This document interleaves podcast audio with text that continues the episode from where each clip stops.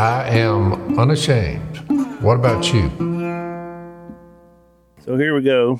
We got Zach in studio yet again. No, it feels, feels, Record three podcasts in a row, Zach. feels right. I got a feeling it may be four. Yeah, it'll be. I, I bet it will be. I'm hoping. I bet it'll be four. I'm hoping. So you mentioned yesterday, we never talked about it, but you had mentioned it uh, off air that we, um, Layla and Mia, have uh, a new partnership or something. What'd you say? What's going on with the? the yeah, so? Layla's moving to Nashville, I know my daughter told me this. and, and she's going to room with your daughter, which made me nervous. Really? Yeah, I had, started having flashbacks when I roomed with my cousin, your brother. and It didn't work out so well. They're in a lot better place. Those were the and Jeff dark years of your life. I was like, "Don't do what I did. Don't do what me and Jep did." I found out uh, today uh, a family of uh, some dear friends of ours. Their sons are about the same age as us. That they're going to be in this in the scene in the new movie, and it was really it was so great because the the young man that's playing me, our stories are so similar. It just worked out that way. I mean, he did. Yeah. You know, it's not like anybody really knew that, but we had just done some. Uh, they just got married, so we'd done premarital counseling. It was just it was a neat thing to think Yeah, how the big circle comes back around, you know. Yeah. So it was, uh, I was kind of excited to hear about that. So, and that's what you're doing here, working on the movie working on the movie. sweet. Go to. Uh, let me get my voice. Go to theblindmovie.com. Is that better, Jase? That was way better. oh, we. I don't think they. They probably didn't air me uh, Making fun of Zach. making fun of you. I just said, look, some people, uh, not some people, we all have quirks. And so Zach's quirk is when he's telling about a commercial Like an ad or or an ad, he he goes into World Wrestling voice color commentary. Let's get ready to rumble. It's like you're on the radio now, and all of a sudden it's sign up, uh, be the fifth caller, and we will send you a prize. so I don't know it. It started like back when we first started the podcast because Zach would fill in for me when I was gone. you were out. And I've so- never laughed so hard when when Zach did the commercials. And look, it wasn't like I was laughing because I could do a better job. Everyone knows I'm terrible about doing the commercial. I ah. can't function, but I need to find my world wrestling voice. Well, the, I think the best part was you and Phil coaching me. Like I, I don't even know. If, I don't think we ever aired that part. No, we, Y'all- we should have. Yeah, you guys coaching me on how to do the ads was the best part because it was not on your two year. Well, early on, Blaze was like, "Well, we'd like to get you know Jase and your dad to do more on the ads." I said, Hey, we it, tr- it ain't happening. We tried it. we tried it. It, it, was went nowhere. It was it was just I'd look at the paper, I'd turn to the mic, and I'd say, "I just can't do it." Yeah, it was my hard. my brain, as y'all know, has issues. we all It have our talents. doesn't work. We all have our thing we bring to the to this table. It takes a village. So they were they were straightening it up earlier. Cade was uh, I said this this the discussion in the last two podcasts was so vibrant that this table, which is weighs a ton because it's a somebody built it for us. It's like an old flatbed in the back of a diesel truck. That's where it came from. Hmm. The thing is heavy, but our discussion in in Mark chapter eleven was so vibrant that the table moved It did. based on our last two. Yeah, they were having to reposition it today. So Well, I got in here this morning. I don't know how this happened, but I look at my seat, and there's it's just mud like all in the seat. Because Phil puts his feet in your seat. Ah, okay. it's a, called a footrest. Okay, I thought, what- he, I thought he was one of these germaphobes. he was. I mean, He's he over was here down there. cleaning He and- was really cleaning, and I, I thought, I wonder why he doing that for. He's scared of germs. there's about Yeah. six inches of mud on, yeah, the, that's on the seat. That's Well- been compiled over several podcasts. I got it. ne- on- actually, I I didn't got know. news for you. There is a strong possibility that that's not mud. they got a lot of dogs at the house. Just so you know. Well, uh, that, that would have been better left unsaid. I know you said you had sinus issues. Yeah. Because I, when I walked in, I did. My first thought was, "What does that smell?" Yeah. I'll tell you what I did. For everybody, uh, you know, reading about the humble king, I guess I actually changed a poopy diaper last night. Oh, impressive. I think it was my first. I've changed diapers with my kids, but I somehow I won the 20, lottery. 20 year run since then. Yeah, And, uh, Throwaway diapers was a breakthrough. they just t- take them off, Yeah. throw them in the trash. The women, I saw them when they took took you, you they yeah, shook them a little bit and washed them in a washing machine and dried them.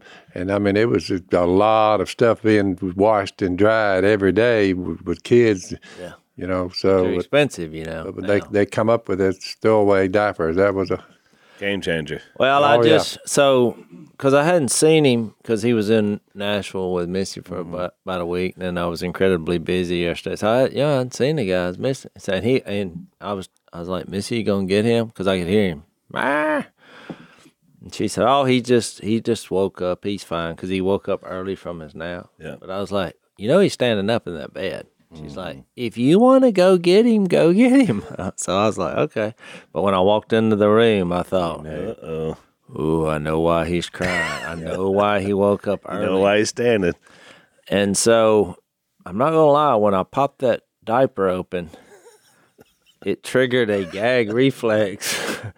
My eyes started watering because the look of it too. Because when I came down, I was like, Missy, do you realize that he's not chewing up his food? It's just going straight. It's through. just going down the hatch. yeah. She said, That's why we're cutting it into little pieces. I said, Well, you need to train him. we gotta what is the protocol for chewing the food? I said, He just pooped. And she said, I'll change it. I was like, No, I changed it. Well, she was shocked. She fell over on the couch. And I was like, No, I changed it after I gagged for a couple of minutes. So we went from eye rolls the day before to falling She off was the couch. fainting and falling out. He's So making probably- progress. But then it it caused quite the argument about why there are hunks of food that look like it had never been chewed. Never he's been just he's just sending it down the hatch. Yeah. She's like, I mean, were you inspecting it? And I was like, Yeah. Well, you're down there. I mean, yeah, it's like it's a rough business, man. Oh, that was rough. So I learned a valuable lesson. Be careful when you say, I'll go get him. one of the positive Well, you things. you were that better than happens- me. One of the positive things that happens, uh, you can look at it two ways, but you you can. I did. I lost all sense of smell yeah. over the last. Well, I'm three ca- next time this happens, I'm calling you. Yeah, I can't smell it. That's what got me. It wasn't is that the because no of visual. matter how rank it is, you say, is any of that smell touching you? Not a bit. So it's just This would have been a good test. now, if there's you. smoke somewhere, something is fixed to catch on fire. If you you would just you have no smell, you could you can miss things like that. But what about you this? can't even, you can't even smell smoke. Now, how about this though? I have a problem. I can't like a good meal's cooking. You say, boy, it smells good. No, not Well, not- listen to this. I have a problem that I don't consider a problem, but I have a quirk. Since we're talking about quirks, I'm When- shocked when- Jason would have a quirk. I, this I'll share the one. least quirky This- person I know. No, this is a quirk I have. So when I'm frog hunting or fishing, or when when I put my hand on the frog, I immediately smell it frying in peanut oil. I literally get the smell. It's Pavlov's dogs. So is that just memory? That's like a classical conditioning, and that's what that is. Yep. Pavlov's dog? Yeah. I've never heard of it. It's an experiment where he would he would ring the bell every time he would feed the dogs.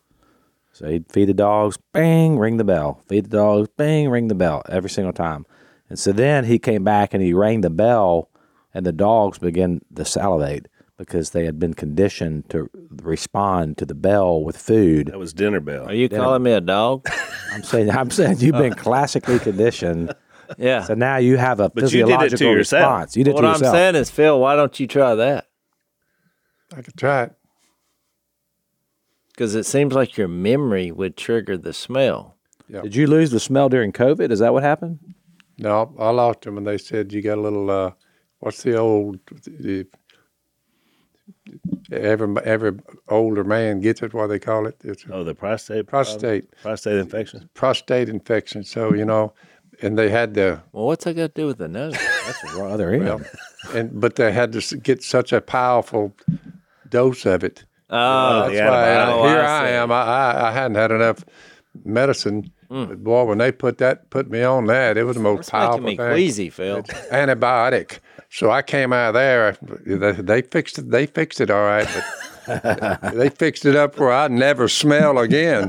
they- a little so bit over on the out there. pipe. They had a drip above me in there. You know, I I crawled uh, to get in the vehicle to get up there. I just crawled along. Yeah. You couldn't. He had that prostate, came out, that bacteria. prostate goes. I'm just giving you young You bucks. you were in a bad spot. that was a bad spot. For I've- me to go to the doctor was Yeah. a bad spot. I've told our uh, dad. I've told our urologist because we shared the same guy, and I told him I, I'm breaking the generational curse of not listening to what the doctor said. I, I watched. I watched Paul. I watched you crawling on the floor. I was like, no. Well, Paul- When I get an issue, I go in, tell me what I need to do. I'm doing it. Do- Am I remembering correctly that he did that? Our grandfather had a testicle rot off before, and he never went. to the Well. I wouldn't say that. It was it it it became noticeable to everyone that there was a problem.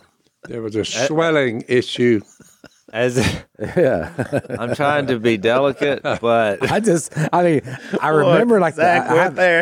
I have like a, I have like a vague memory of something with the, swelling issue quickly deteriorated into the smelling issue.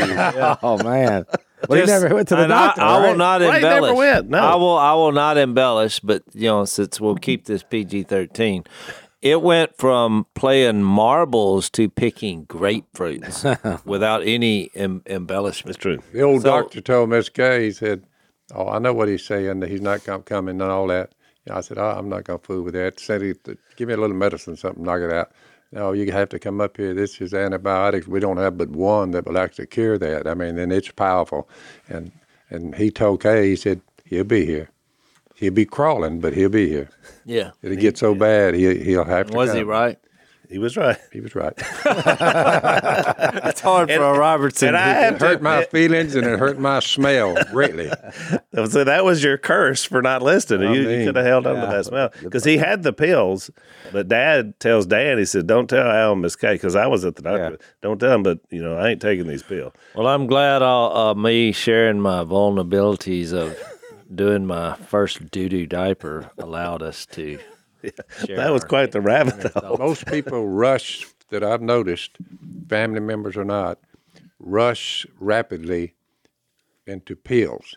And it's such a, I mean, a worldwide phenomena. No, it I'm, is, I'm you're just right. saying the pills, in my humble opinion, is is uh, overrated. Well, in your in your out there. defense of your your argument, mom had major problems from taking too many antibiotics. Yep. She in her gut, you know. She got C diff. She got C. diff, which is that's what happens to older people when you take a lot of antibiotics. So you're right. I mean, you got to have a balanced way. If Well, you got E. coli in your body, you got to deal with that thing, or it'll kill you. Well, in most things in life, moderation is usually an excellent choice. That's right. But I thought the old the old uh, salt the, the salt water, fresh salt water around New Zealand. You know, that's where we get the little The pristine waters, Pristine Omega water. XL. yeah, Yeah. Omega It's a free XL. ad for Free Omega. ad for Omega XL. Take a little shot of those, two or three or four of them, you know, every day. That and one baby aspirin. That's it. which is good. Both those are An excellent. occasional antibiotic when you almost die. I think he's only had one or two of those. There's one or two in my life so far. Yeah, I stay is away But from I didn't realize that you lost your sense of smell. Oh, yeah. over that episode. There is a downside to Yeah. taking too many antibiotics, and I'm just saying You had saying to take it intravenous. they over not they bad. overuse it, over dispense it. In my if humble you had opinion. to lose one, that would probably be my first choice. Has it messed up your ability to enjoy food? Taste is fine, You can taste, you just can't smell. and taste it, but can't smell it. Sometimes Maybe one of our viewers will have some kind of. Uh, Oh, I will get Somebody them. will come to my rescue out there in computer land. You're By the going way- to tell somebody else I don't have a computer. That's All- another thing that'll All the emails. I'm getting about wasp stings, remedies, ways to kill them. I appreciate that. Oh, I'm glad you enjoyed. We're still looking for a uh, a a sponsor. That's on right. The, The on the- exterminator. the exterminator side. So make sure y'all reach out to us about that. All right, let's uh, let's take a break. So I know how is. Tis the season. We're trying to find that perfect gift. um, in here in November and into early December for Christmas. And so we've got one for you. It's one of our favorite uh, sponsors of our podcast, Tommy John. And um, I, I admit I've been a big Tommy John fan long before they were sponsors of our podcast because they just simply have a great product. And you know, underwear is something that everybody needs. Comfortable, you know, loungewear as well. Um, everybody will love it. It's something that you you can even get them for yourself if you want to, but they're great for gifts. Um, you don't really have customers at Tommy John, you have fanatics. So uh, they have what they call their Joy of Cozy season, and we love that. Uh, every gift is backed by Tommy John's best pair you'll ever wear, or it's free guarantee. So they got pajamas, they got a lot of stuff to choose from. Good to buy for your wife or wife for your husband girlfriend, whatever. So check them out. Uh, shop Tommy John's Cyber Monday sale right now. You get 33% off everything, plus free shipping at TommyJohn.com slash Phil. It's one of Tommy John's biggest sales ever and of the year. So 33% off everything, plus free shipping at TommyJohn.com slash Phil. See their site for details.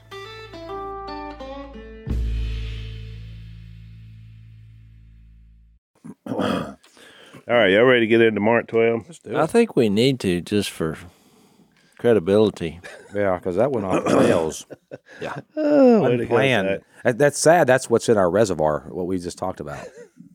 Well, it is Well, something- look, it was a traumatic. about It. it. was a traumatic night for me. I mean, when I peeled that diaper up back, I, I don't know what to tell you. I, I I didn't plan on sharing that story, but that was Still traumatic. right there in your brain. Yeah, I, I've. No, you got to get that out. You can't let that. That's right. yeah, you got to. Can't let that You got to share that. Tell you what I did do is I went down and like patted my wife on the back and said, "I really appreciate everything you do around." Because I because she said, you know, that's one of hundreds.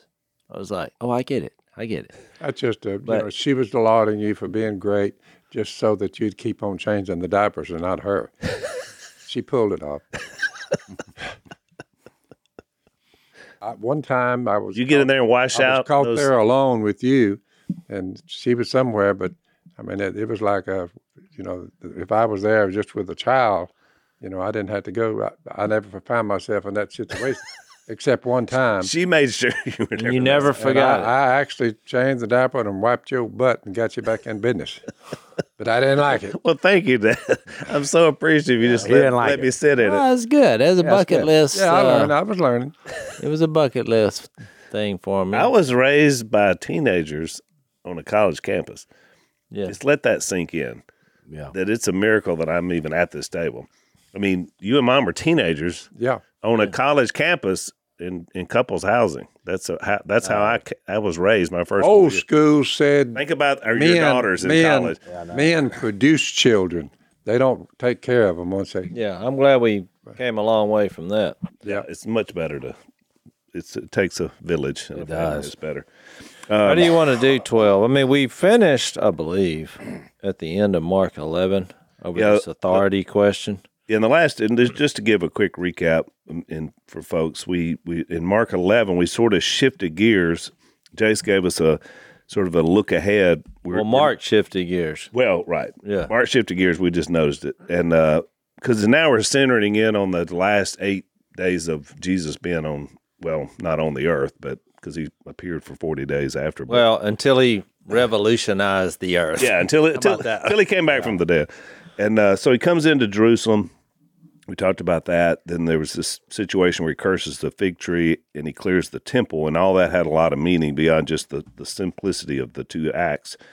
And then we had this the last thing we looked at is his authorities question. And I think this kind of takes us into the next chapter because now we're kind of moving into a authority issue. Well, because now he's embracing the fact that he is king, he's the son of David, and that he's he's he's here in, in public. He he's I mean the people have created this. I mean I don't like the phrase triumphal entry. I, I don't I don't I can't think of a better phrase for that. I guess that's what we call it. But what would be a better? I mean, it's like going public Yeah. we're going public with who the Lord is, who who He is. Right. Now, it was Remember, comical. he has to roll Yeah. it at some point. I am God. Well, right. and, and you know, you know, you can do a try, try to. Human beings can do a lot of with acting and all of this stuff, but to be the actual God who became flesh, that's a tough sell for most human beings. But look, Then and now, This was But his coming the- out party. Yep. But and he's picking a fight here in the temple. Yep. I mean, that's not what he was doing, but that's what he was doing because they're, they're he's he's deemed as a threat. Right. Once he's embracing, embracing this, and you got to remember, he's- he, he's he's, won ha- the crowd over through this resurrection of Right. Lazarus. Correct. So these people now are. It's looking like this is some kind of insurrection, rebellion mm-hmm. type movement, and so it helps helps you understand because the religious leaders they're like trying to position themselves in how they're going to deal with this. The politicians are trying to position themselves, and so when you get in in with that in mind, it gets to the end. while you're there, while you're there, Jase, when Jesus said, "Who's really going to come up against me and the problems?" When he started in in Mark chapter eight and Mark uh, Matthew chapter sixteen, he began to explain to his disciples he must go to Jerusalem and suffer many things. Where you at, Phil? At the, this is Matthew 16 when he first announced it, and Mark does it in chapter 8, but he still identifies, let's for lack of a better term, his enemies. Uh, the, the, he they will do they will uh, do they, he will suffer many things. You say, well, who's going to be doing all this, causing you all these problems? At the hands of the elders. The elders or who worked at the temple were under the law of chief priest they're part of the group that's against me and they're going to kill me and teachers of the law and i must be killed he identifies the, his enemies he identified them and, when you get to mark chapter 9 10 11 that same group you know you put it in three groups there when you wr- wrote about it Al. the herodians Well, he's going to mention them in 13 of chapter 12 Yeah. when it says, Later they sent some of the Pharisees, Pharisees. and Herodians to Jesus. And then when you get to verse 18 of 12, which we're in chapter 12, it, we we get a argument from the Sadducees. So you got Sadducees, Pharisees. Uh, but he's Herodians. identified the the group of the law keepers under the law of Moses. They're his enemy. They're they're, Well- they're- Well, the chief priests, teachers of the law, and the elders, that's in 1127. Yep. And I think that's who he's speaking to.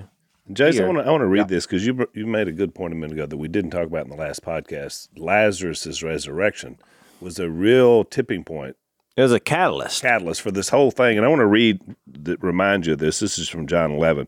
So after he raised him, therefore many of the Jews who had come to visit Mary and had seen what Jesus did put their faith in him. So that was obviously the people. They're excited now, he's God, and they're not. right? Wait, wait, look, before you read this, you got to take time out here. This is not some clever story that somebody come up with. I mean, just picture someone you love, your cousin, your son, your wife, and they die. And you go to the funeral. And then three or four days later, they're back and you're eating a meal with them. Yeah. Now you want to become pa- this is greater than your favorite football team winning or you win the lottery. You're like, I don't know if I won the lottery, that'd be the greatest day of my life. No, you're one of your closest people in your life. Brother, here, yeah. You went to his funeral and now you're eating a meal with you're you're back you're having a party. I mean, th- th- so what you say? What does that lead to? That leads to people doing whatever they want to do. They're they're no longer concerned with government, politics, religious leaders, uh, cultural traditions. This is this was a life change. I mean, I think you got to make that a strong point because this is what actually contributed to Jesus eventually dying because the people they're they're going crazy here, and that's why he keeps going there every night. And I think they're whipping everybody up. Everybody's excited there. And meanwhile, he Jesus is now going public, so they're like, "Now we're talking. It's time. Now we're we don't care that you're on the donkey. You raised my cousin from the dead. I'm going with him. That that's what was happening. Yeah, until he died, and then it had, it had to happen again with his resurrection. So here's verse 46. But some of them went to the Pharisees and told them what Jesus had done. Then the chief priests and the Pharisees called a meeting. Uh oh. Got to call a meeting. of the Yep. Sanhedrin. What are we accomplishing? They said. Here is this man performing many miraculous signs. If we let him go on like this, think about that statement. If we let him go on like this, everyone will believe in him.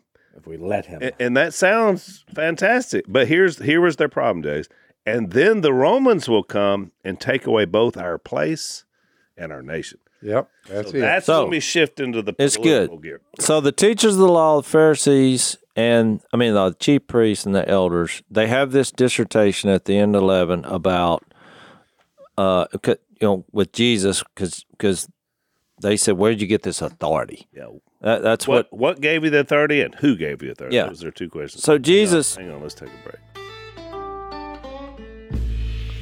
So obviously, the Christmas season, the reason why it's so important is we celebrate the birth uh, of Jesus Christ, um, and you know we also celebrate Mary's uh, choice to have him. You know, she was a teenage girl; uh, she wasn't married; she was betrothed, and uh, she made a decision for life. And so she really set the example for the rest of us. Uh, that's why life is so important to us on the Unashamed podcast, and also to some of our really good friends at Forty Days for Life uh, one of my favorite pro life groups. They've got a million volunteers in a thousand cities. Uh, they believe that prayer can work in this spiritual warfare of decision making when someone's uh, in a situation they hadn't planned for and there's a life at stake. And so uh, they pray for that. They have vigils um, all around the world and, and all around the country uh, where they're praying for good decisions for women to make the choice for life. And so we want to join these guys. We want to support them. Uh, check out their locations. They've got a podcast. They have a free magazine uh, as well that kind of keeps you uh, up to date on what's happening in the pro life movement, especially now that we've moved into what we call post Roe America. And by the way, that means we're going to be working more and harder, not less. So check them out. Uh, they they are at 40daysforlife.com. That's the number 40 40daysforlife.com. Check them out. See what you can do to help them and support them.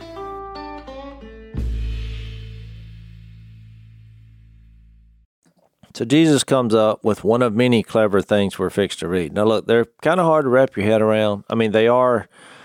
And, and I thought about this before we started this today because chapter 12 can be complex, just like the end of chapter 11 was. And what amazes me about Jesus is that when it comes to your personal relationship with him and him talking, it, it's simple. Mm-hmm. I mean, everything is simplified. When it comes to politics and your nation uh, or your religious bureaucracy or the rules, and all of a sudden he gets real complex and hard to follow, which I think is L- one, Listen, one 2000 funny. 2,000 years later, over 2,000 years later, these factions, they Mm-hmm. call them left, they call them right, they call them pro- progressive, and Socialist, communist, uh, all- yeah. they're all still there. Yep. His enemies are still there. And they're Right. and, and and and afraid. Same motivation is is what the the somebody bigger is going to come in and take our place. Take our place. All right, and we're going to get Oh. to that. Look, I'm, I'm. Trust me, I, I had just a moment last night, just in research, that when I got to, Was it before or after the diaper change? this is way after. How you had to go through the wilderness. You gotta it go was, through it was a stinky wilderness, and then I had some other problems come up just in my life. I just wonder how the Almighty worked that out. At about 10 o'clock, it all got quiet. Everybody was gone. The phone was no longer, people were no longer night. trying to call. I talked to you last night, about eight, somewhere in there. And then all of a sudden, I started studying. And uh, I think I looked up at about 1 a.m. after I had read and researched chapter 12, the, the, the paragraph about paying taxes to Caesar. You remember that? Paying the imperial tax. Right. And uh, it led me to Luke 6, which I hopefully will get there because what Jesus is introducing here, and I think Zach coined the phrase, he's turning their kingdom upside down. But it, it's not about uh, Jesus is a better king. And you remember in Hebrews, talked about he's better, he's better. This is about revolutionizing your concept of kingdom Yeah. because it's it, it's actually the exact opposite. With immortality being part of the deal. Yeah. Immortality. And and just to give an give an overview of what I'm going to be discussing from Luke six, when you think about what makes a king or a politician important, well, what do they have to do? They have to get elected, or they have to have, if it's a monarchy, you know, they have to have have the bloodline. you know, have the bloodline, and so then, so what makes them uh, be influential? And there's four things that's going to come from Luke six. I mean, look, this is going to be eye popping because when you compare that to what who Jesus is and what He's introduced in the kingdom, and just if y'all disagree, disagree. But number one, power. You got to have power if you're going to be influential. Yeah. Number two, success. Because if you're not successful, guess what? They'll either kill you or not elect you. Move you out. Yeah.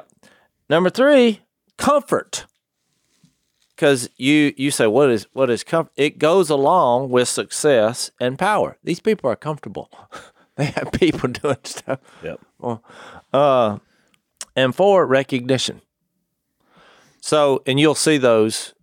I I mean, it's Luke. I didn't get this out of a book. It's You're- Luke. You're It's Luke spot on six. with that with that thinking right there. It- That's exactly right. It's Luke 6, and maybe it's helpful. I mean, maybe through the Holy Spirit is telling me to read this before we read our text. But, you know, Luke 6 is an unusual thing. But Jesus, he says, and I'll, I'll show you where I got that. Uh, it's a version of the Sermon on, on the Mount when he says in verse 20, Blessed are you who are poor, for yours is the kingdom of God.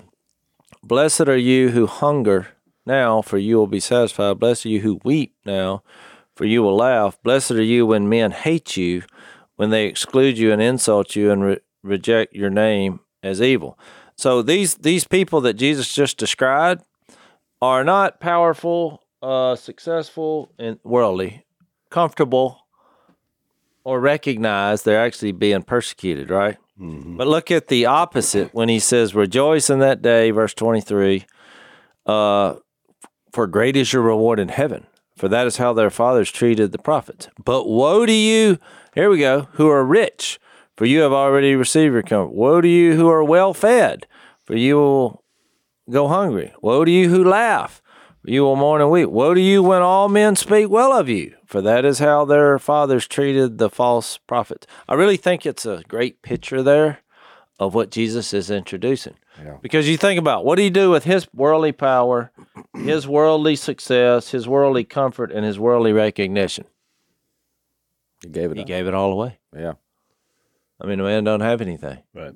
And so all the people he's fixed to do battle with, especially when this conversation with Caesar comes up, well, here he's rich, he's powerful, he's comfortable, he's successful, he's recognized as king. I mean, that's that's really he's turning on its head. So, what's before I read the text in, in chapter twelve, what's ironic about all this is most people in politics they become powerful, successful, and comfortable and recognized when they're elected. But Jesus accomplished all those things when he was executed. Yep. It was a trap. That I mean, Yeah. it was a spiritual trap, and by doing that, he basically revolutionized the world and introduced. And one of the, kingdom that couldn't be the. Apostle Paul said later on, if they had known that, that he was going to right, save the world, happen. they wouldn't have crucified Oh, him. he beat them at his own game. He sure they're did. like, because even like the deal about Barabbas, when you think about it, he was less of a threat because what's he going to do? We're just going to go out there and start another, get him some more guerrillas, and Yeah. and here we go. Well, they're going to put him down. But what Jesus did, it was was camouflage to their doom and, and failure. And I mean, I'm talking about making sinful decisions and being people of power, thinking you possess this power. Because all that stuff, all it, does is just change places. Well, his his uh, ministry and kingdom was a just. Uh, it was like you said. It was not just a, a version. It wasn't a better version of the old way. It was a completely new way. Oh, it was. which is why it was so threatening. Where like Barabbas or any anybody else for that matter that would come in, uh, they weren't really a threat I mean, they may be a little threat, but it's a threat that they you know and you can control, and you it, it operates inside of your framework.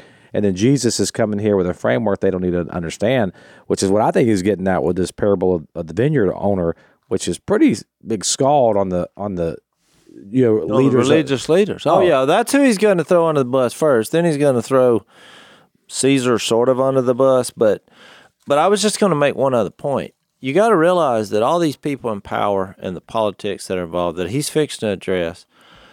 You think about what they say they're going to do. We're for the people. Yeah. We're we're. But when you look, they're for the people who agree with them. Because if you challenge their power, oh, they're not for you.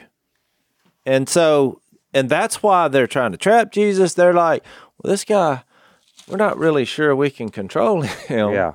and we're not sure what his stance is on various issues. And so that's where all these problems are coming. And look, what, what I'm getting at is when you look at what Jesus' kingdom brought, it brought freedom, vindication, uh, rectifying injustice to all people. He was for all people. He's running around trying to make the best for everyone, which is really what our politics and religious leaders should be all about. Right. But when you have that power in a worldly kingdom setting, you have to protect it. And when people come up that are opposed to you, you destroy What's it. the uh, what's the old saying, Zach? Absolute power corrupts Yeah, absolutely. Look, his promise to them, uh, I'll give you love, I'll give you joy, I'll give you peace, I'll give you patience, I'll bring, I'll give you kindness, goodness, faithfulness, gentleness, self-control. I'll give you all that. That's what you'll receive if you just follow me. Yeah. Well, Yeah. it was a hard sell then. Well, what about now, boys? What do y'all think? What it is, Still, still a hard sell. Let's take another break.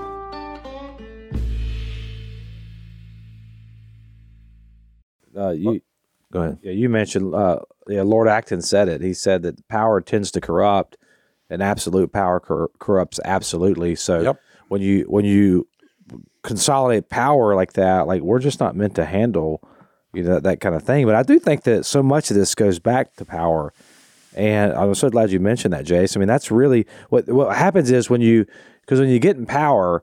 Like the, the the the biggest threat then becomes what if I lose power, and then t- what the the modus operandi is of, of us as humans is then we begin to the the uh, ends justify the means, and so we start compromising on things. You, I mean, we see this all the time in politics. We we talk about it even in conservative politics, which we're conservative, but like you know, it's not conservatism is not the end goal, right? I mean, like it's I mean, as Jesus people, I mean, we're we're we're part of a different kingdom, and so as long as our, your side's winning, then you're good with whatever. As long as you win, you know, as long as we get to the end of what we and you and we'll justify these things, and then you look over a couple generations, and these are and now even quicker than that, these movements get corrupted very rapidly, and I think that's what was so threatening here about what's going on with Jesus because you think about like even inside the Jewish community, like you've got you've got political factions there in this setting. Exactly. Uh, in Mark, I mean Matthew's account, you have the Sadducees and the Pharisees, Yep. and they're not on the same team. No, Right. Well, even in uh, what the, the what I'm referencing to about paying taxes to Caesar, you have the Pharisees and the Herodians. Well, they're not on the same team At all. politically, but they've joined forces because why? We have a threat here. That's, right. why I said the enemy of my enemy is my friend, and and Jesus is the enemy. He, he's like stands in opposition to kind of the Roman Empire, the Herodians, the Pharisees. I mean, he's like this figure that this this he's bringing this kingdom that, and it's well you see it in Daniel. That's what Daniel said. All these other kingdoms are going to fall, Yep. but then there's this other one coming. Right. One And that that's why Mark lays the stories out the way he does in this chapter. Is he's showing the forces aligning because this, No, he this is is. how they're going to make it happen. Yeah. So let me read this. So get chapter twelve, and he began to speak to them in parables. Look, this this parable's pretty easy to understand.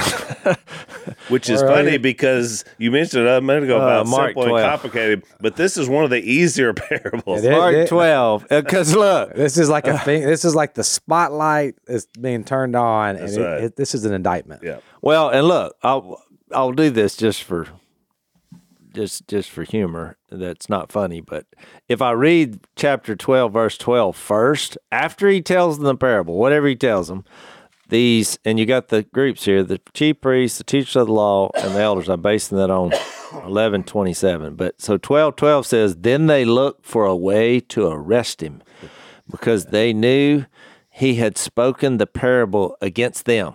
So whatever he, whatever he said, They got it. And look, They this is this was not a suitcase sermon, which we've made a joke about before. That one of those kind that you know if you give on Sunday that they're going to say Pack your bags. that was great. No, never come back. but They, this they taught us in school about the suitcase. this was a coffin sermon. sermon. that's right. And so here's what he says A man planted a vineyard. He put a wall around it, dug a pit for the wine press, and built a, a watchtower.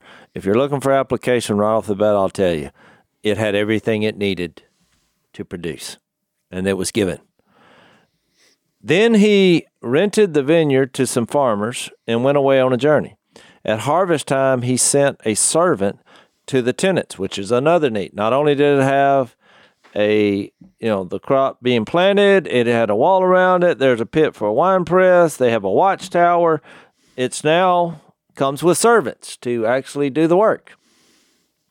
At harvest time he sent a servant to, to the tenants to collect from them some of the fruit of the vineyard. But they seized him beat him and sent him away empty handed then he sent another servant to them. They struck this man on the head and treated him shamefully he, st- he sent still another, and that one they killed. He sent many others. Some of them they beat, others they killed. He had one left to send, a son whom he loved. He sent him last of all, saying, They will respect my son. But the tenants said to one another, This is the heir. Come, let's kill him, and the inheritance will be ours. So they took him, killed him, threw him out of the vineyard. What then will the owner of the vineyard do? He will come and kill those tenants and give that vineyard to others. And then he says, Haven't you read this scripture? The stone the builders rejected has become the capstone or cornerstone. The Lord has done this, and it is marvelous in our eyes. So then they looked around trying to kill him, and but it says, But they were afraid of the crowd, which is the crowd with Jesus, who has realized this guy can raise the dead. They left and went away. that, There it is. That's a scald. And I like in the, uh, I think it was one of the other, it was um, in the, I think it was a Matthew account.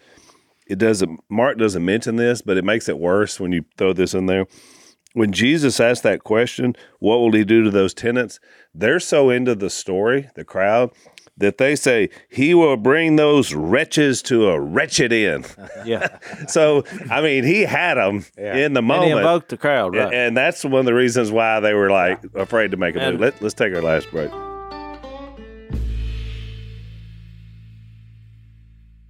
And I think we need to point out that these were the teachers of the law, the scribes, uh, the These are the power priests. brokers.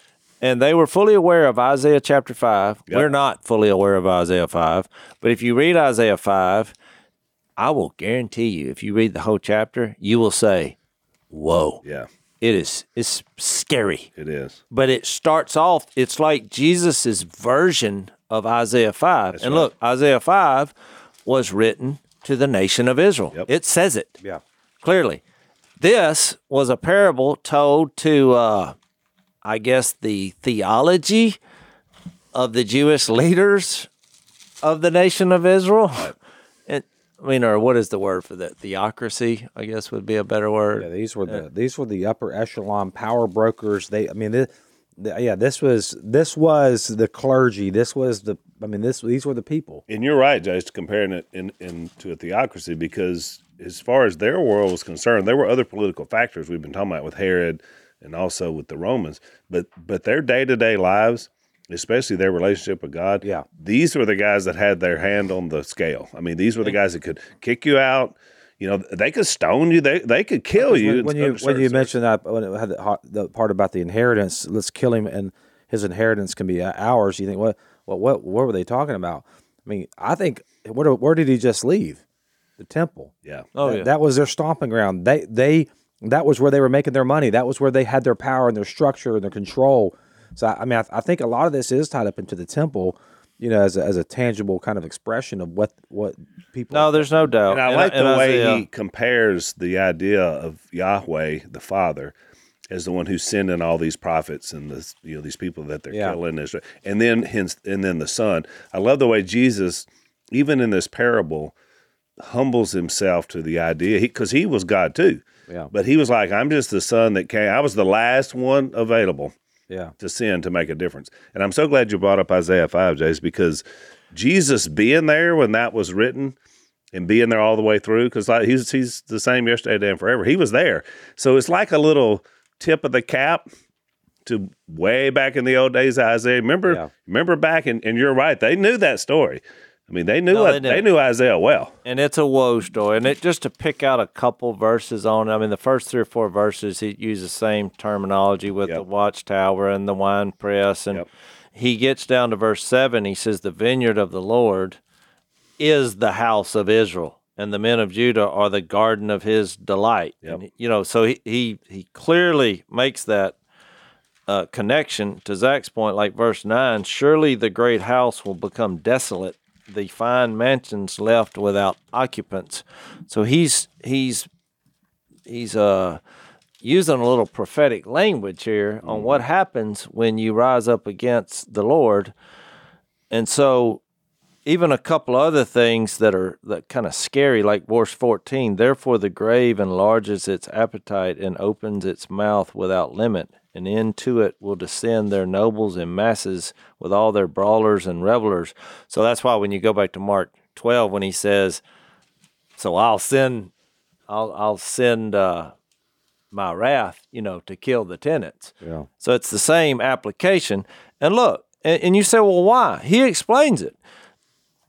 Verse 16, but the Lord Almighty will be exalted by his justice, and the holy God will show himself holy by his righteousness. It's not like God is mad or angry or doing this, uh, you know, uh, from bitterness or hate. He's demonstrating holiness and justice. I mean, this is, and- and what the story of Mark, Mark 12 represents are the prophets that he sent. That what did they do? They beat them They killed him. and they killed him. Yep. yeah. And then he sent his son, and what they do to him? The very people he's talking to are fixed to kill him. Yep. I mean, what a parable! A great point. Great point that we should uh, point out that the, the uh, my translation says slaves, but servants or slaves. these, these are the prophets that came before Jesus and proclaiming this kingdom and the coming of the Messiah, and they killed every one of them. Yep. Uh, yeah, that, that, exactly. that's the point. I want to just read this one last thing because in Isaiah five, because in his demonstration of holy and justice, you're like, well, what the what is the big deal? This seems harsh of God. Well, watch what he accuses them of in verse twenty. Woe to those who call evil good and good evil. They were justifying murdering these prophets, and even they're justifying uh, persecuting Jesus, who put darkness for light and light for darkness, who put bitter for sweet and sweet for bitter. Woe to those who are wise in their own eyes and clever in their own sight. Well, this is starting to sound familiar just in the mm-hmm. humanity of life Yeah. on our planet. Woe to those who are heroes at drinking wine and champions at mixing drinks, who acquit the guilty for the bribe and deny justice to the innocent. Therefore, as tongues of fire lick up straw, and as dry grass sinks down in the flames, so their roots will decay and their flowers blow away like dust, for they have rejected the law of the Lord Almighty. I mean, whoa. so I think it's interesting and ironic and inspirational that Jesus tells these people who are questioning his authority this parable. I mean, Very you're drawing so. a line. That's right. We drew a line that would inspire them to do what? To put their faith and trust in Jesus and as the Son of God. Well, you hope, but it actually, and that's why we made the whole point the last podcast, is it it actually was a dividing line where people you have on one side people loving who this is and understand his grace and forgiveness and mm. resurrection. And on the other side, you got people who are hating him because why? He's a threat to their power. And what you just described is exactly why we believe in Matthew, Mark, and Luke, and we'll get there in Mark 13, that then Jesus lays out the picture of what's going to the judgment that's going to come on these people. But God's grace is there because He's going to give them forty years to have a chance to do the right thing, and and a lot of them did. I mean, that's that's where the church came. It's, it's almost like I was- I'm trying to think of a way to explain this uh, and even understand it. But God's power, it's a given. It's like you know we want to make it about power, but with God, His power is a given. Like that's not even in the equation. And so when you see what He's accomplishing here, when it says the stone which the builders rejected, well, how'd they reject that stone? Well, they they they're going to kill him, right? Yeah. So so that that became the, the the actual rejection of the stone then becomes this became the chief cornerstone. This came about from the Lord and it is marvelous in our eyes. God accomplishes like through the through the through the emptying of himself.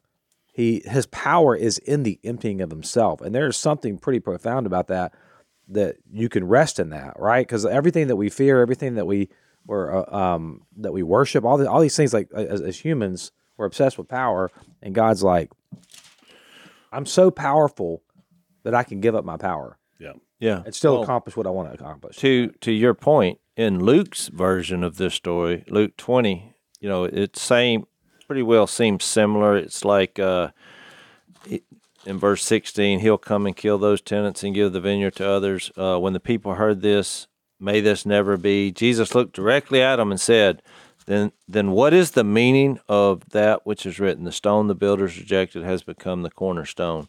But watch what he adds here in Luke's version. Everyone who falls on that stone will be broken to pieces, but he who on but he on whom it falls will be crushed. And that's why I said he's drawing a line in the sand. Your this earthly power and success and comfort and recognition, what is it going to really do for you in the end? Somebody else is just going to take it up, and you're going to be mm-hmm. like a, you know, a crushed little flower. So, how many people during a current election on what direction the country ought to go? Well, I never heard anybody mention Jesus. Well, we're talking about that next podcast because now we get into the politics on the next paragraph. Did anybody say anything about what about if we all We're addressing that. That's a good tease, Phil. Hey, Perfect tease. What where we're In at. the overtime, I wanted to bring up the practical side of what that means. Him furnishing the wine press and the watchtower, and because it made me think of that Second Peter one three when he says He's given us everything we need for life and godliness. Because that was his underlying point that nobody's really declaring. He gave them everything they need to understand. It wasn't like he bamboozled them. it was a tough ambushed sell then, and it's a still a tough sell now. and it brings a lot of other text to light I want to talk about in the overtime too. So if you want to follow us over blazetv.com slash unashamed, use the promo code Phil, you're going to get ten dollars off your subscription uh, as we dive a little more into this uh, meaty topic. Thanks for listening to the Unashamed podcast. Help us out by rating us on iTunes. And don't miss an episode by subscribing on YouTube and be sure to click that little bell to get notified about new episodes. And for even more content that you won't get anywhere else, subscribe to Blaze TV at blazetv.com slash unashamed.